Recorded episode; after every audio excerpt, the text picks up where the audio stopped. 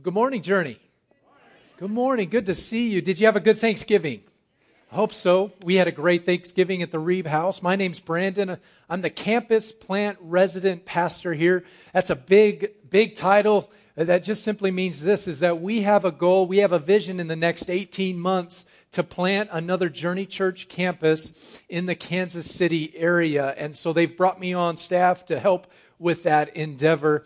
And we believe this that there are hundreds of thousands of people in the Kansas City area that desperately need to hear the gospel of Jesus Christ who are far from God. And we want to do everything we can to get the message out. And so we believe that we need to plant more churches. Less than 20% of the individuals in the Kansas City area attend an evangelical Bible believing church. So we believe we need to plant more churches. And that's why I'm here, and I couldn't be more excited to be on staff at this fantastic church. A great, great team. I'm learning so much from Pastor Christian. He's teaching me so much, and so it's, it, I greatly appreciate the opportunity. We recently moved here from Florida. I can't believe it's been four months already. So we're just now getting used to the, the season change. It's a, it's a bit cold for us. We're a little, we're a little, uh, uh, uh, what do they call it? A little thin, thin blooded right now. It's it's pretty chilly to us right now. So we're slowly getting used to it. Our family's been frantically buying up winter coats. We we got rid of all those, so we had to buy some winter coats and some snow shovels and some ice scrapers. So we're getting ready for a long, harsh winter here in Kansas City. But we're absolutely excited to be here um, with you guys. Um, this last Thanksgiving, um, we had an unbelievable meal, and one of the traditions around the Reeb household is that before we dive into the food, we all have to say things that we're thankful for. And uh, this year, I decided to do it a little bit differently. Uh, I, I, said this let's give one thing that we're thankful for, uh, item that we're thankful for. Let's, let's name one person we're thankful for and then let's let's name one attribute of God that we're thankful for, one characteristic of God that we're thankful for. So we went around the room, and some of the things that were mentioned was Cooper, my oldest son, just turned 16. He was thankful for the driver's license that he earned. He was very thankful for that. Demi, my daughter, she loves her bedroom uh, all to herself. She loves our house, and Abby, my wife, mentioned, man, I'm so thankful that I have a washer and dryer that finally works, right? So we spent a little bit of time in the, in the Reeb household not having a, a decent washer and dryer, so we got that up and fixed and, and working well. So don't you wish, and maybe you're like me, don't you wish that Thanksgiving lasted a little bit longer than just one day? I absolutely love the Thanksgiving holiday. I think it should last three days, like the original Thanksgiving feast in America. In 1621, the original Thanksgiving feast lasted three days. Now that sounds awesome. Eating for three straight days on amazing turkey and all the fixins. That sounds like a great plan. It was almost as if it was almost as if one day wasn't enough for the pilgrims and the Native Americans to express their gratitude towards God, that they needed three days. And so today, we're going to not hasten ourselves, not hustle off to Christmas just yet. But we're going to spend one more day in our, our series that we've been in in the last couple weeks called The Lost Art of Gratitude. And today we're going to really focus in, just like those early pilgrims, on the generosity of God. And, and so let me begin just to, just to launch us today with this question. Outside of this time of year, the Thanksgiving holiday, do you, do you talk much about the generosity of God?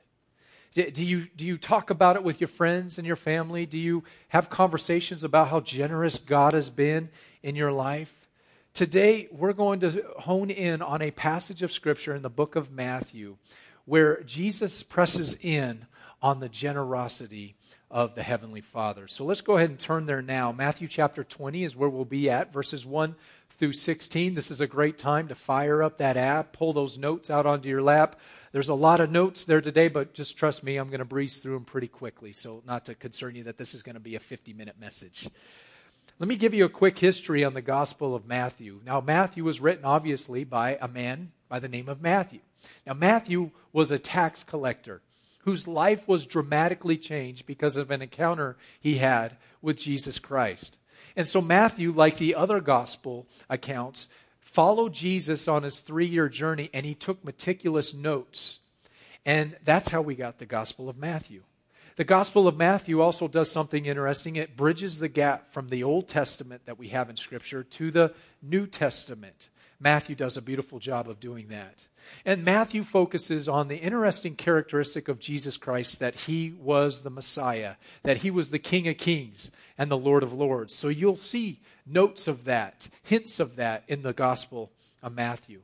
And so Matthew today talks about a parable that Jesus taught.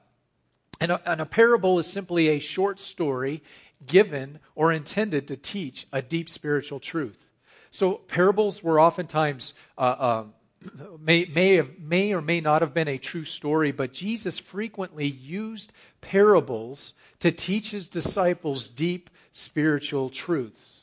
And interestingly enough, this parable that we're going to read about today is only found in the book of Matthew.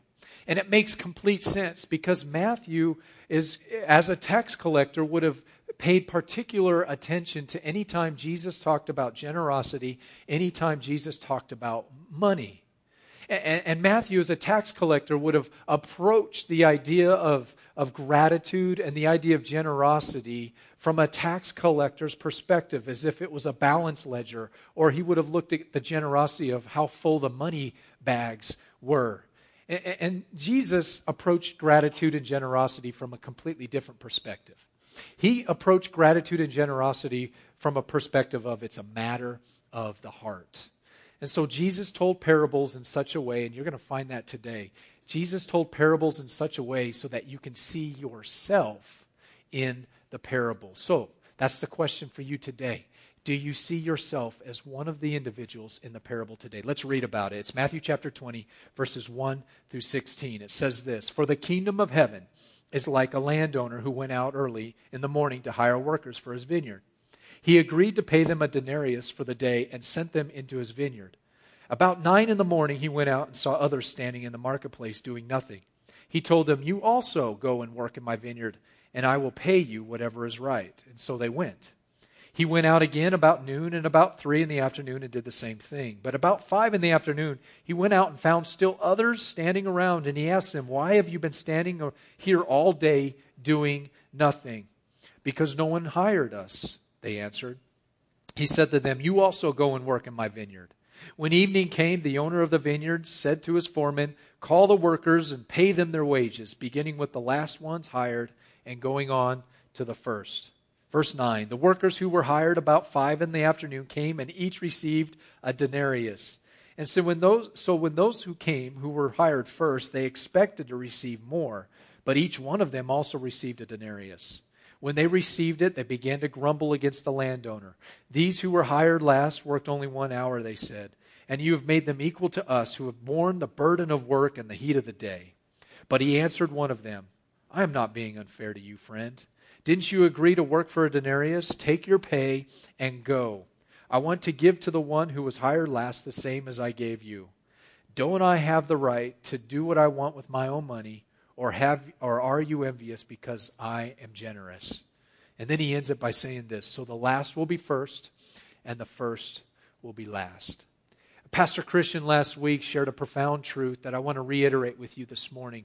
And that is this that a gratitude problem uh, in our lives is a sign of a deeper spiritual problem. If I struggle with gratitude in my life with those around me and with gratitude towards God, it is ultimately a sign of a deeper spiritual problem. And so I wanted to take a moment to just review where we've been out the last couple weeks. Week number one, we talked about how unless we have accepted grace in our life, we cannot give gratitude we said this statement that gratitude is inseparably connected to the grace of God. Week number two, Pastor Christian, just last week, gave a great message. And the bottom line of his message was simply this until I have found contentment in my life, I cannot give, have gratitude. And he reminded us that we need to be aware of those thieves in our lives that will rob us of our contentment, those thieves of, of, of comparison, of coveting, of complaining. All of those thieves will rob us of the, the contentment that we can have in God. And in week three, if I could just summarize it in just one simple statement, it would just be this Until I appreciate the generosity of God, I cannot express gratitude. Until I appreciate God's generosity, I cannot express gratitude. So we said this gratitude is the measuring stick of our acceptance of grace, of the amount of contentment in our life. And today we're going to find that gratitude is the measuring stick for our appreciation, our appreciation of the generosity of God. So if I could summarize the parable in this, it would be just like this. There are five groups of workers. You probably remember hearing about that. The early morning shift started at 6 a.m. in the morning, and they put in a 12 hour day. The morning shift started at 9 a.m., and they would have put in a nine hour day. The noon shift uh, would have come in, and they would have put in six hours of labor. The afternoon, afternoon shift came in at 3 o'clock, and they would have worked for just about three hours. And then finally, the evening shift. And wouldn't you have liked to be the evening shift? They came in at 5 p.m., and they only worked one hour. You know, all the workers agreed to be paid a day's wage. All the workers were paid publicly so everybody else could see what everybody was making, and all the workers were paid equally. Now, let me pause for just a moment because I know there are business owners in the room today. As you hear this parable, you're thinking in your mind, this is really bad management and labor practices, isn't it?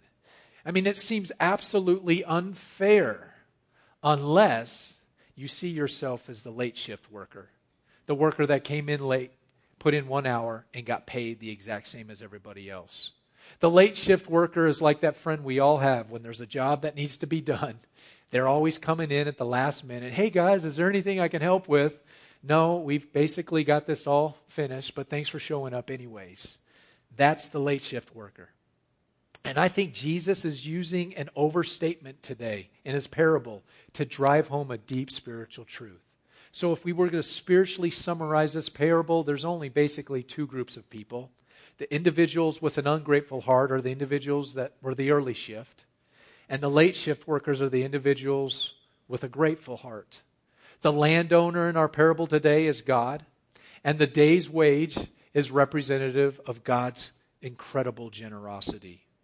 So, who do you see yourself in the parable today? Do you see yourself as the early shift worker, or do you see yourself as the late shift worker? Because this is important.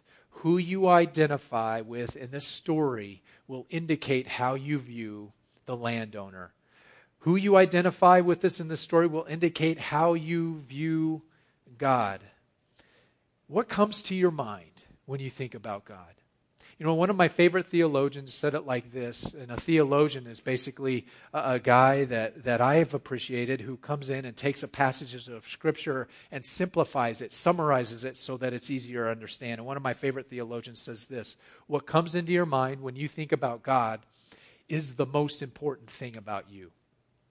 What comes into your mind when you think about God, that's the most important thing about you. So let me ask you this what do you think about when you think about God?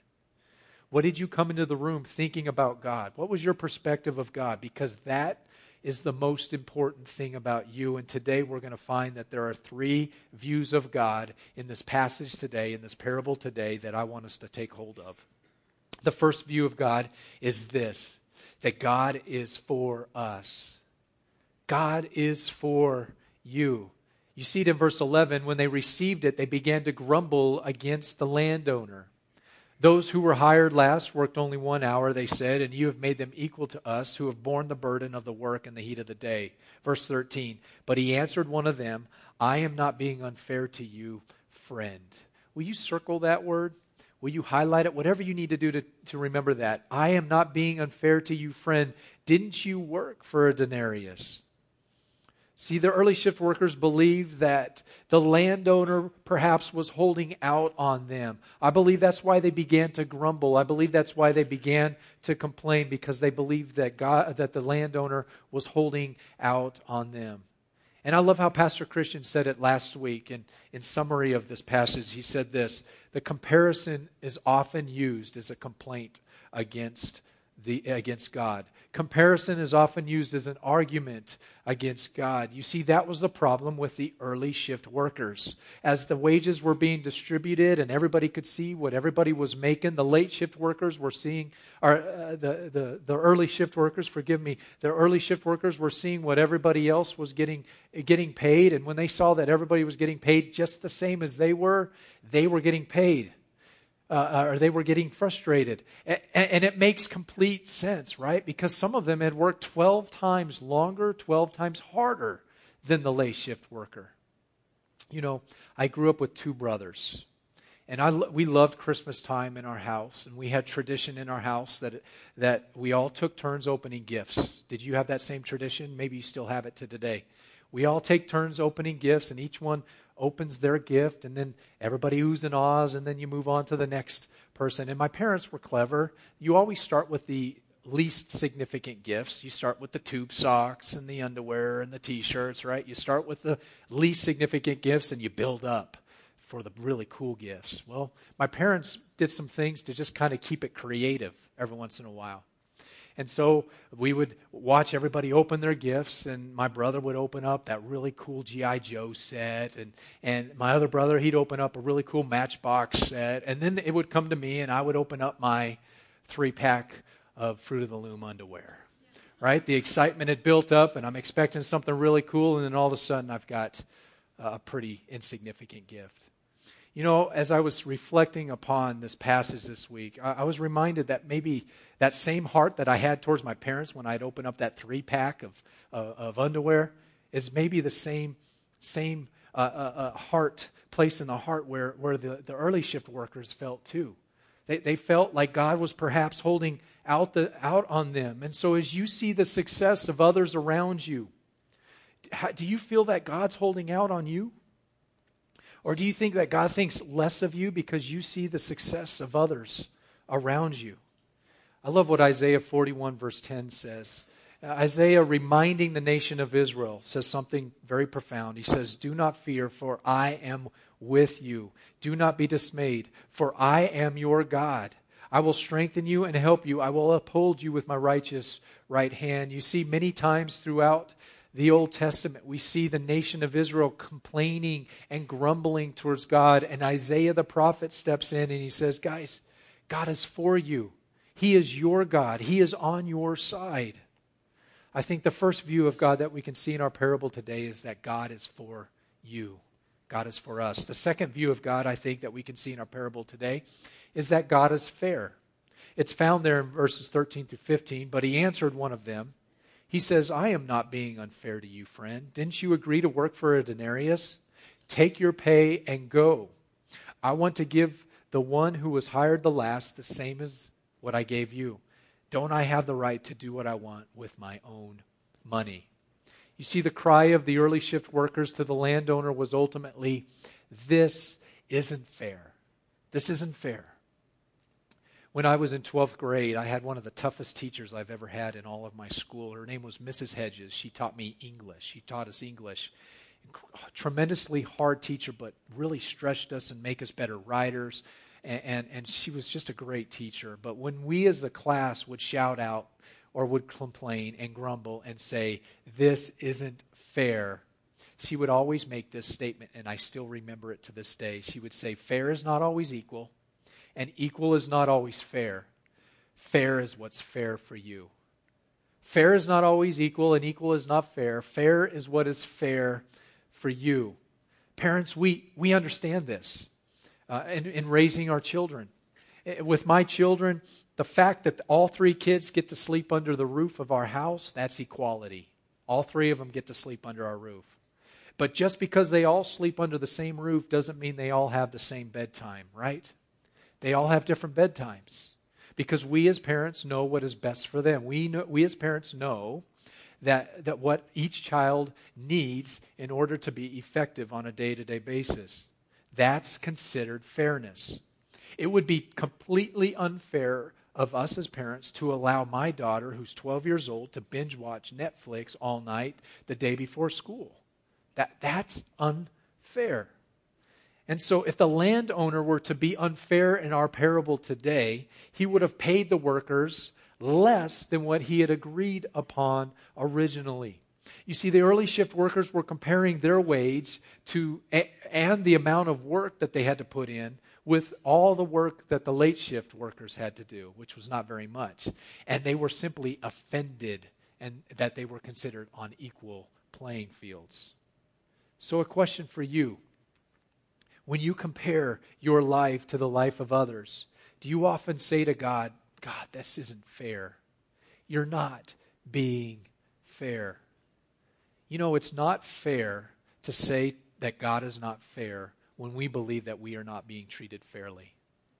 It is not it is unfair to say that God is not fair when we believe that we are not being treated fairly. Most of the injustices that we experience in our lifetime, guys, most of the injustices that we experience are a result of thousands of years of accumulated sin and poor decisions. And we cannot blame God.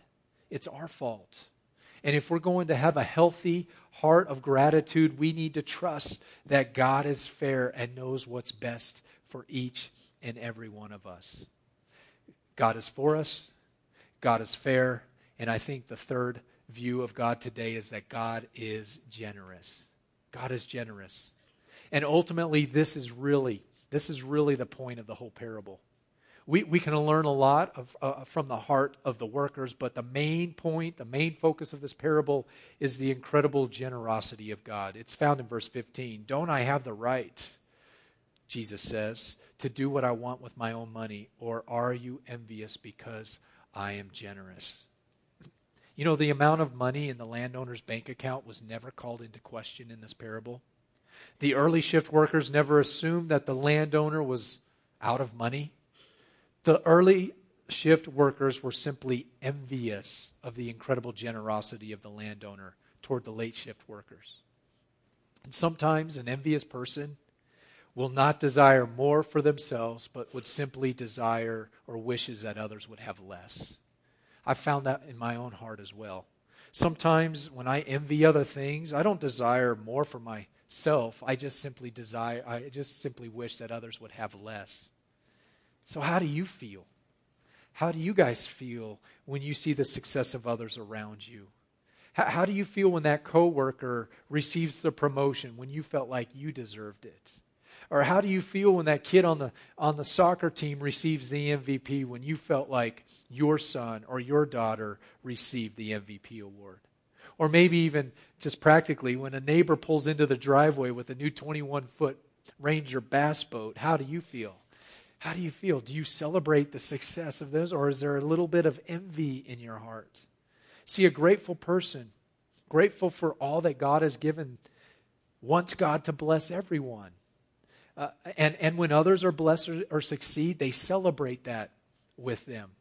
A healthy heart of gratitude understands that God's riches are far beyond our wildest dreams, and he, God takes delight in blessing, blessing all of us recently we had an opportunity to do something that um, my wife and I have been working hard on for the past, uh, I don't know, six or seven months. And, and, and, it was it was this: we had been saving money to buy our son a vehicle. He had just recently turned 16, and we've been practicing some of those Dave Ramsey principles. He's this financial guru guy and talks about baby steps and, and, and, and, budgeting. And so we've been really working hard on saving money for our son.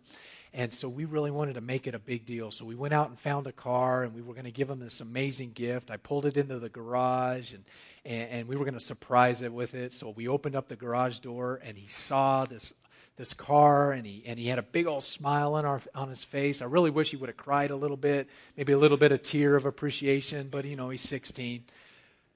But I cannot tell you how good that made me feel, my wife and I feel when we were able to bless him with this car that we'd been working so hard for. You know what? As I reflected upon that, I believe that's the way God feels about us when He blesses us, when He gives us things. And you know, I've also discovered this that many of His blessings don't come in material items.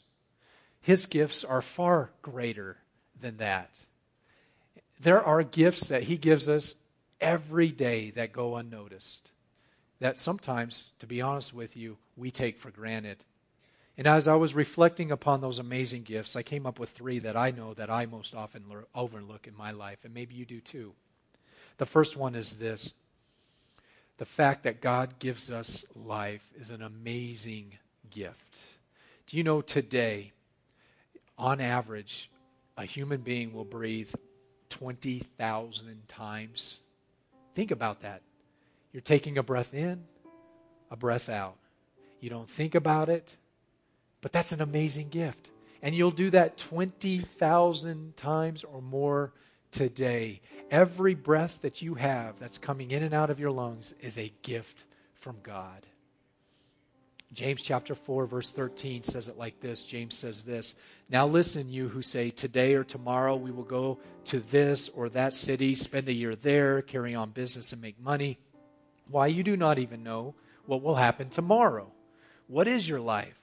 You are but a mist that appears for a little while and then vanishes. And instead, you ought to say, If it is the Lord's will, we will live and do this or that. Every breath that you're breathing is a gift of God. I think a, another uh, uh um, underrated and overlooked generous gift of God is His never ending love. His never ending love. His love is unconditional, it has no strings attached. He loves you the same each and every day. In fact, I've heard it said like this there is nothing you can do to make God love you anymore. And there's nothing you can do that will make God love you any less. His love is unconditional, and I often overlook that every single day. Psalms 147, verse 11 says this The Lord delights. I love that. The Lord delights in those who fear him, who put their hope in his unfailing love. That the Lord delights in you. And then the third most often overlooked gift of God, I believe, is this forgiveness of sin. Forgiveness of sin, the countless times that I have sinned against God, as long as I confess my sins, He is faithful and just to forgive me of my sins. And I often overlook that incredible blessing, that incredible gift of God. Psalms 86, verse 5 says it like this you, Lord, are forgiving and good, absol- uh, uh, abounding in love to all who call to you. The Lord is forgiving and good. So, as you reflect upon the generous gifts of God this morning, His unconditional love, His, his gift of life itself, uh, His forgiveness, how can you not feel like that late shift worker, totally undeserving? totally underworked and overpaid. So, how about you? How do you view God? I wanted to throw these on the screen for us all to see just in, just in big context here. Is your view of God unhealthy? Do you believe that God is against you? Do you believe that He's unfair? Do you believe that God is holding out on you? Or do you have a healthy view of God? That God is for you? God treats you fairly, and that God is extremely generous in your life because unless we have a proper, healthy view of God, we cannot truly be thankful for all that He's done and will do in our lives. And until I appreciate God's generosity, I cannot express gratitude. So, friends, let's be the church. Let's be the church in our community that's known for our gratitude. And together, let's work together to restore the lost art of gratitude in our community. Let's pray. Can I pray for you guys?